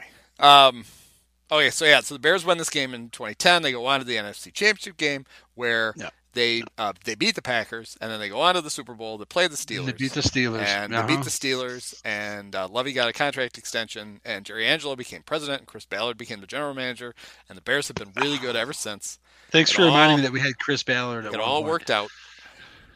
It's the Chris Ballard thing is worse because – they literally hired – Chris Ballard was the other guy that they interviewed when they hired Phil Emery. Wow. Just like Bruce Arians was the other guy when they hired Mark Trestman. Yep. Just these missteps. So think about how much different life is now as a Bear fan if within that 1 week they hire Chris Ballard and Bruce Arians instead of Phil Emery and Mark Trestman. Incredible. By the way, I can pretty much confirm that the 2011 Seahawks game was the Johnny Knox game because I feel like it was at the tail end of that run when Cutler got hurt against the Chargers when he was having like an MVP season. And look at the Bears are going to get back to the NFC Championship game. So by Johnny Knox game, you mean the game where he got hit and his head touched the back of his feet? Correct. Yes. Correct. Yes. He basically broke his spine. Right, there's like a classic Simpsons episode from like 1993 during their golden era when it's that episode where, Homer's a shitty dad to Bart, so Bart goes out and gets a big brother. It's voiced by Phil Hartman. And then, of course, Homer, sophomorically gets his own little brother to sort of compete with him. And at one point, there's a showdown between Homer and Bart's super cool big brother, and they get into a knockdown, drag-out fight. And at the end, Tom, I think his name was, gives a punch to Homer, who, standing in front of a fire hydrant, falls backwards, and then his head ends up, like the top of his head ends up just making an arc, like a St. Louis arc, over the fire hydrant. And Homer just says, "This is more painful than it looks." And that's always kind of how I pictured the Johnny Knox injury. The only other thing I'm going to add, because somebody's going to mention this, whether it's Andrew Peck or Kyle, our old buddy, I think you mentioned it before. This was at the tail end of when the Bears had lost those games against the AFC West, and all they had to do was squeak out one or two games with Caleb Haney, and they lost them all. And like the season was already lost. And the only thing I'm going to say, poor old Johnny Knox, is that he wouldn't have gotten hurt if he caught the pass. And that I said maybe some regrettable things in a group text about, my thoughts on Johnny Knox. Well, let's see what happens. I don't know. I don't know. Third and six. Chris Myers. Haney's pass. Johnny Knox. Fumble. Ball is loose. Well, it doesn't look that bad before the replay. Seahawks have the football. So he caught the pass and fumbled. And when he tried to recover the fumble, that's when his head snapped back. Correct. If he hadn't have fumbled, he'd still be alive. I mean, how bad could he have broken his back? He's touching his head. It can't be that bad. That's what I was talking about earlier. You have an opportunity to make a play. It's a terrific throw from Caleb Haney. It comes out on time. Watch him throw right in between the corner. Terrific throw from Caleb Haney. Right there, Cam Chancellor. Oh, my God. The other safety gets his hand on but he got knocks it out by Hargrove. I don't know if I can look at that again. Hargrove nails Johnny Knox. Right in there, you can't see from that. Hey, right there. Hey, there. Oh, there. I'm glad it was obscured. The other angle was. I don't know who the other announcer was. Was that the great? That is was that almost, the great? The other know. Tim Ryan? Is that who the other guy was? Yeah, one of the guys, like along with the aforementioned Tank Johnson and Shea McClellan, sullied Dan Hampton's number 99. I don't know that I've ever actually seen that play because I was listening to it. I was in Michigan, and of course the Lions were on. To it, I got it on the radio. Then you don't know what happened because it was Jeff Joniak. That's that's right. You thought he caught it. He thought he scored a touchdown. I just know that I had no sympathy for him without knowing the extent of his injury. So he makes the catch. He gets the ball knocked out of his hands. The ball kind of bounces backwards. So he goes to dive for it, and Anthony Hargroves is heading sprinting. He's heading left to right on your radio dial, and Johnny is heading right to left. And Johnny's neck starts going in the opposite direction. It's almost Theismann-esque. Jeez, I don't watch it now because Johnny. He missed the. That was it, right? That was the end. He never played another snap in the NFL. But as far as we know, he has use of his legs again. and the Bears lost. They'd lose one more game to the Packers. They went on a five-game. They were 7-3, and then they lost five in a row, and this Seahawks game was the fourth of those five, which I think they were already sort of just about out of it. They were certainly in the hunt. But losing that game then was, you know, that was it. And no more waiting around for Cutler to come back. We're not going to the playoffs this year. So they would next play in 2012 at beautiful Soldiers Field. And the Bears are 8-3. The Seahawks are 6-5. And the Bears, they score first. Earl Bennett, 12 yards from Jay. Couple of Vandy stars. This is hooking up there. We mentioned this game, actually. I remember this is basically Lovie's last stand, and also the emergence of Russell Wilson. He kind of arrived. They tied it because they were down 7 whole fucking points inside their own 5 with 2 minutes to go in the game. I'm sorry, are you early in the set? You're not in the fourth quarter. You're just going through from the beginning. Yeah. Right. Okay. So anyway, it was the Bears were up 14-10 after Matt Forte caught a 12-yard pass from Jay. Oh, which reminds me, that's nothing like doing this podcast in order. Talked about people remember if you remember the 2010 Seattle game at all, we're all traumatized by the Packer games. We remember that. We remember B.J. Raji and Jay getting hurt and all that bullshit. Jonathan Quinn. If you remember anything about the Seattle game, you remember the Bears getting off to the early lead, and then you remember the snow because it snowed then. Yes. And it would kind of snow in the championship game. Of course, it had snowed in the championship game in 2006. And it's Chicago in the winter. It snows. What you might not remember is one of the things that spurred the mini Seahawk comeback was an interception. And you're like, an interception? You just read Jay's stats. He didn't throw an interception? No. Matt Forte did. Oh. Up 28-0, or maybe 28-7. The Bears went Wildcat, even before it was a thing. And Forte had nobody open, and he's standing back there like he's patting the ball like he's Dan Marino, and he throws a horrible interception. So that's what I remember about that.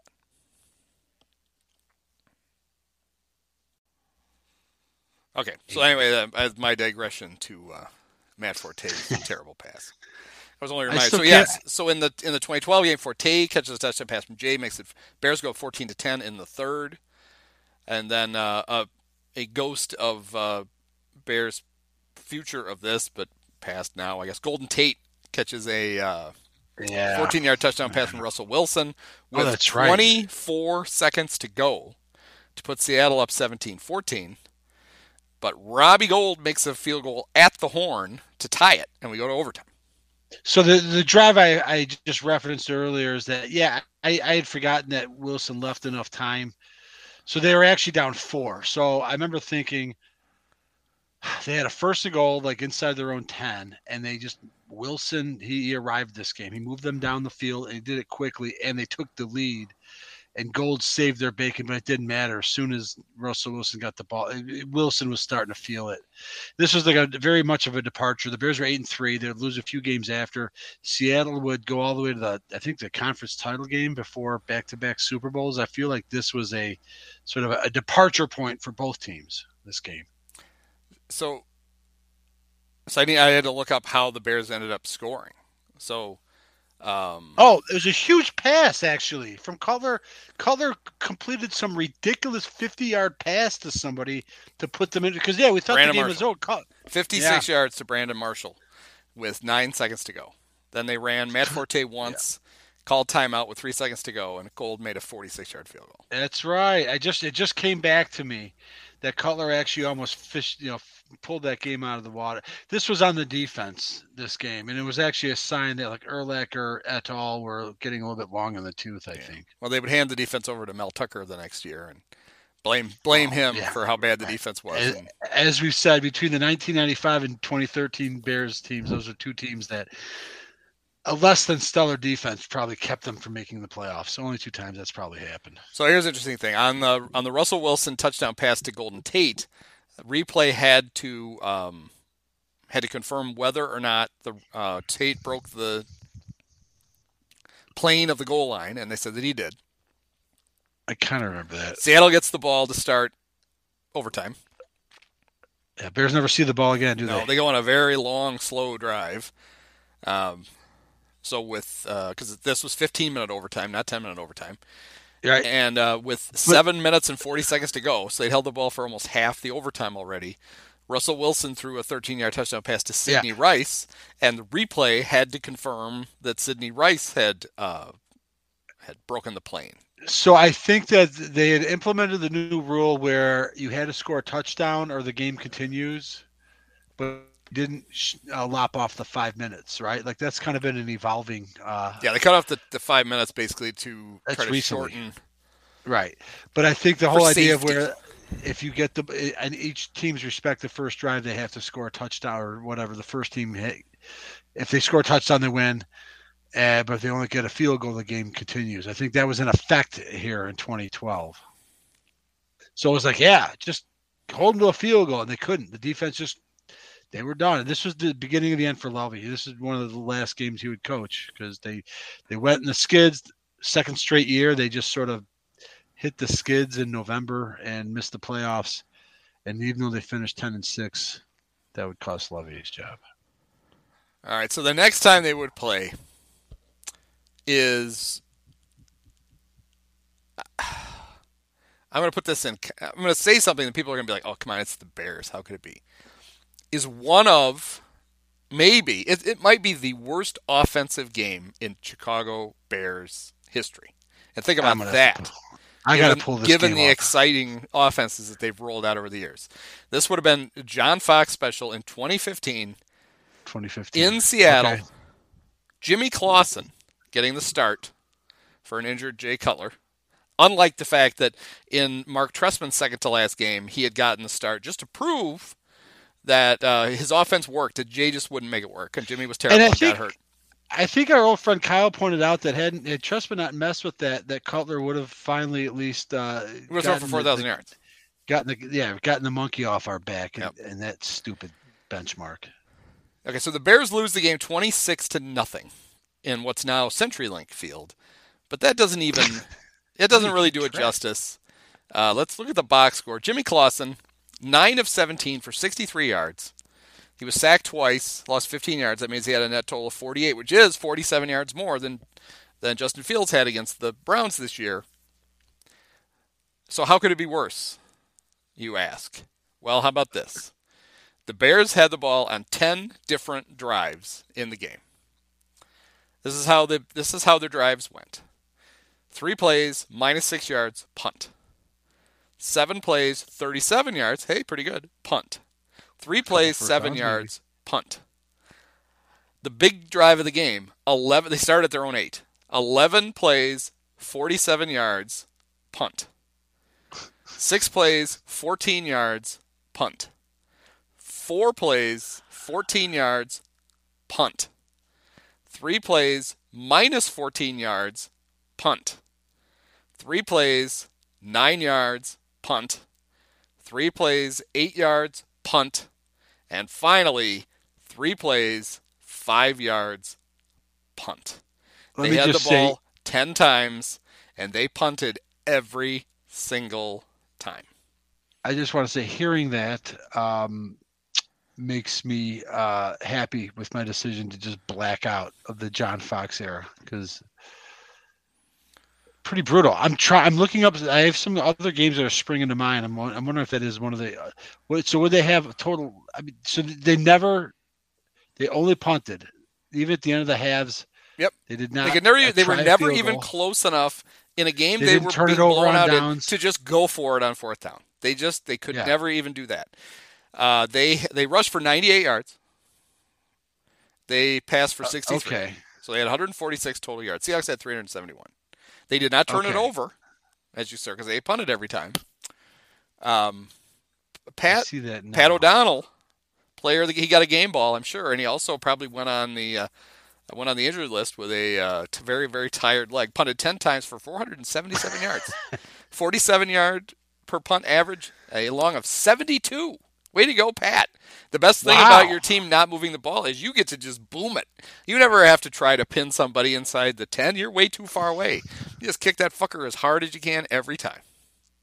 So, like, the only game that springs to mind when when you kind of go over that, so I don't know what we're going to compare, but I'm pulling it up, is that Bears 49ers game, which was like the last death rattle of whatever is left of Cade McNown's career in late 2000, which we talked about, happened to be Jerry Rice's last home game at Candlestick Park, but then Terrell Owens upstaged him by catching 20 passes against the Bears, which showed how porous the Bears defense was. But what was most noteworthy about that game was that Cade McNown and the Bears offense were unable to cross midfield. Yeah. And when I look at the offensive numbers of the game, I'm going to say that game was statistically worse because the Bears had 39 rushing yards and 65 net pass. They had 104 total yards. So that game is actually worse yardage wise, but that's pretty goddamn incredible. This Clawson game, it's probably, they're probably similar. I'm sure the Bears punted just about every possession. That definitely ranks up there. And that, you know, we're dealing with a franchise that has had plenty of low bars. Well, in this game, the Bears only crossed the 50 once. It was on a possession where they got the ball on their 8, and they gained 47 yards. They got to the Seattle 45. Woo! How do you not go for it on that one? You're already down at the time. I guess they were only down 3-0. That's why. So they were not going to. Okay. Punt. They were going to punt there. They're going to pin them, and then then the defense is going to take over, huh, John? Well, this is the good news. This was only John Fox's first year, so you know things are going to get better, right? Yeah, that was better.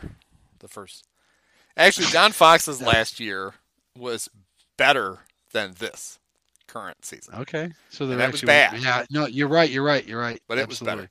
So actually, here's a good Seattle tie-in. So the Bears game against the Browns, in which they had a net of 47 yards. Yep. And it's funny, I went to Google it and it filled it in because I've clearly already Googled it. The fewest yards gained in an NFL game ever.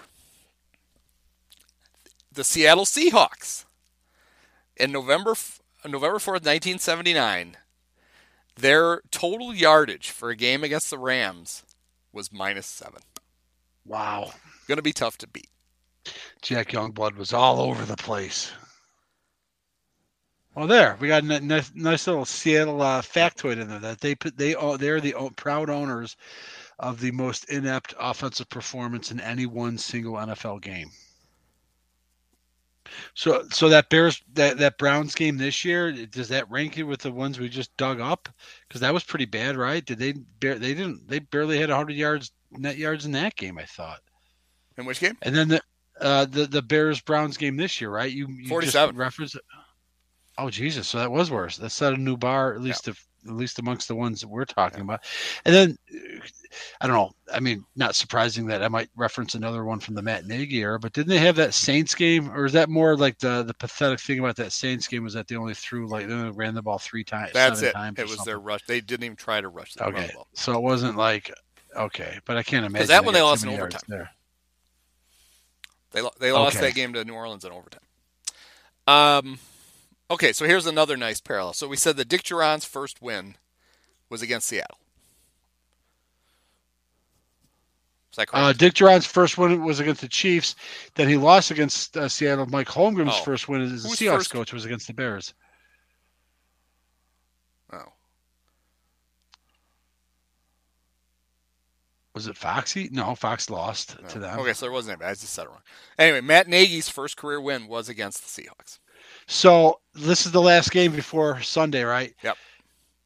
I'm only going to tell you that I don't know who the Cubs were playing that night, but I just, the Bears won. September 17th, 2018. Yeah. I was watching whatever and this was the Cubs season, of course. They got run down by the Brewers, not frustrating 18 season.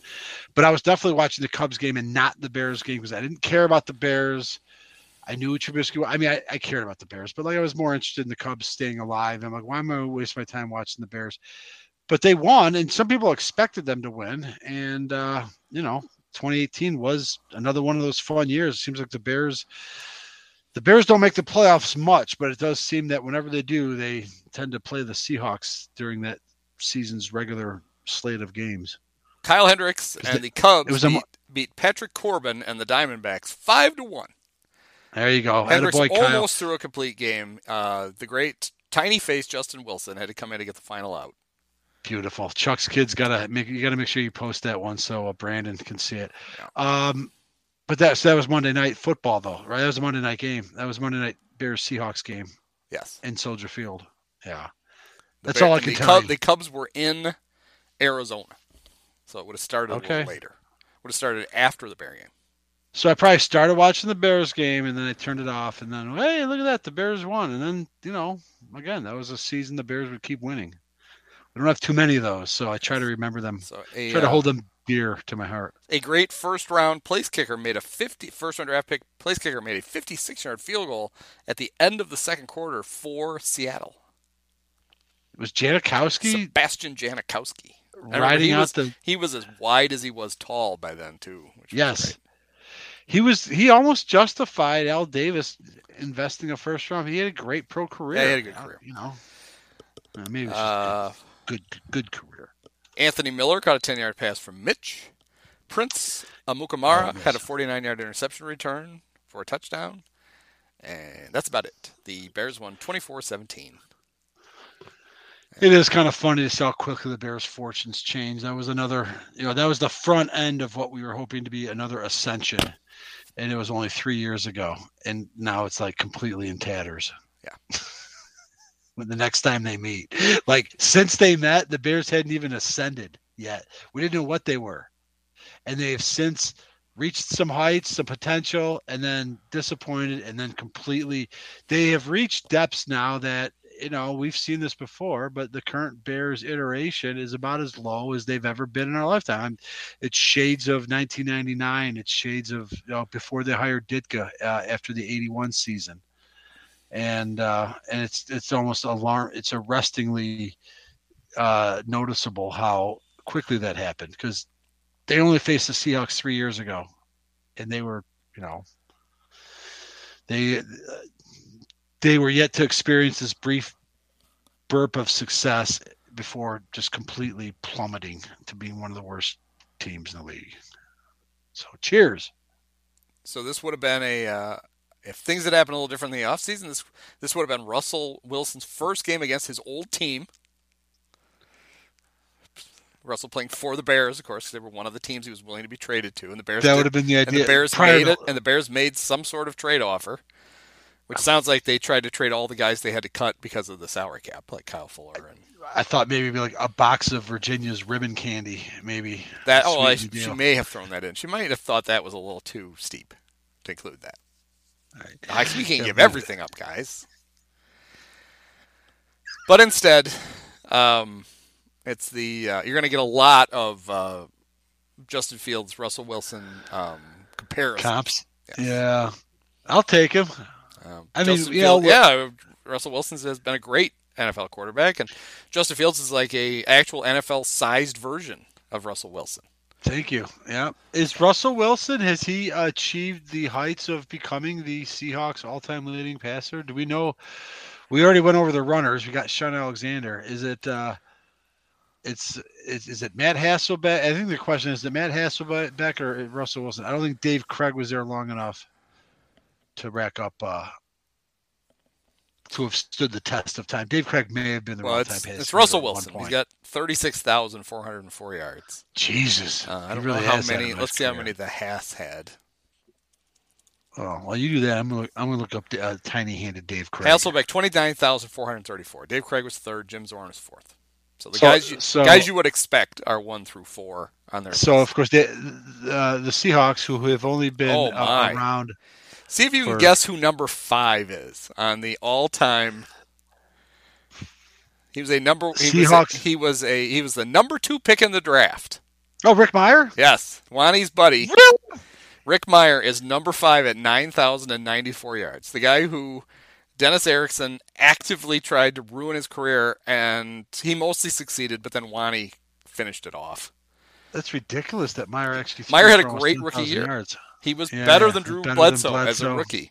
And then Erickson came in and basically said, all right, I don't want this fucker, and we're not doing any of this shit. And they stopped running anything that Tom Flores was running. And Rick Which is ironic now because one of the top quarterbacks in the high school class of, I think, 2022, so next year's class, is Rick Meyer's kid. Oh, Jesus Christ. Yes, that's how old we're all getting. Well, I know that, but all right. So I looked up Dave Krieg. By the way, his career, Dave Krieg, because he played for the Bears, multiple teams, Lions. I remember him playing. He took the Lions to the playoffs, I want to say, but he threw in his career for over 38,000 yards. We all know already that the Bears' mark is 23,000 something with Jay Cutler, who barely eked past Sid Luckman with 6, 7 ultimately disappointing seasons. However, Dave Krieg with the Seahawks. You said he's third. And I can tell you because I'm looking at it now. He had he finished with a total of 26,132 yards. So basically, the Seahawks, who have only been in existence for 45 years, have not one, not two, but at least three quarterbacks who have thrown for more yards while wearing the Seahawk uniform than the Chicago Bears. So ever, who have been around for 101 years. And you know what? I'm going to look up Jim Zorn because, I mean, if Krieg cleared the Cutler bar by 3,000 yards, it's entirely possible that Jim Zorn, the Seahawks, may have actually had four quarterbacks with more career passing yards with them than anybody with the Bears. So, yeah, and Rick Meyer updates. If you want to feel even older, his older son, Morrison, plays lacrosse at Notre Dame and is a grad student. Jesus Christ. But his younger son has already been offered a scholarship by Michigan. Well, we got to put an end to that. Future Notre Dame or future Bear coach Jim Harbaugh. He won't be around, Charlie. You can sign there if you want, but he's coming to the Bears. He'll be president of football operations. By the way, Jim Zorn just over 20,000 yards with just the Seahawks. So they're through one 10-game stretch of having four quarterbacks with more passing yards than the Bears. If the way COVID is going right now, Jim Zorn might have to suit up and play on Sunday. And then how many yards he said he needs? 3,000. Yeah, that's possible against this Bears team. He might be good for it. I think he can do it. All right, so there we go. That's we hit most of the 18 games in the history of this. I think we did. Yeah, I hate to call it a rivalry because it's not really, but it's this matchup. It's not. They were. We have fond memories of the Seahawks mostly because the Bears have beaten them in the playoffs twice. Right, which washed away memories of Bob Avellini's interception and no, it'll never do that. And ruining Walter Payton's last regular season home game and Mike Holmgren up to some hijinks with a mediocre team that still beat a mediocre Bears team.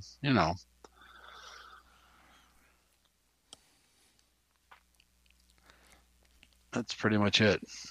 So, let's see. Next week is the Giants. Yeah, an original, a charter franchise like the Bears. So we'll see what we do for that one. We, as you pointed out to me, we had some really good Bear Giants stuff in last year's pod. So we may, I don't want to call it a rerun. I may just repackage some of it. Maybe add a few new insights to it. But right, it's over the house of the network. Did not, air first run episodes back on like the must see TV days, something for your holiday listening. I mean, I don't know how much more we can add. I think, we've broken down. I like the idea of breaking down games, which we do sometimes when we run out of like, scouring over a franchise's history. And I think I'm not in the mood to do it now for the Giants, but if they play again next year, maybe we can revisit that 87 Monday night game or something like that. That's always the fun matchup to do. But I think otherwise, two of the greatest Super Bowl champions of all time. Yeah. Of course, it was Phil Simms and Mike Tomczak. Exactly. Probably had his greatest NFL game in that. Yeah, that was his bright spot. But I just happened to listen to it just to see if there's any stones left unturned, and we pretty much covered it, even from a historical perspective, and it would.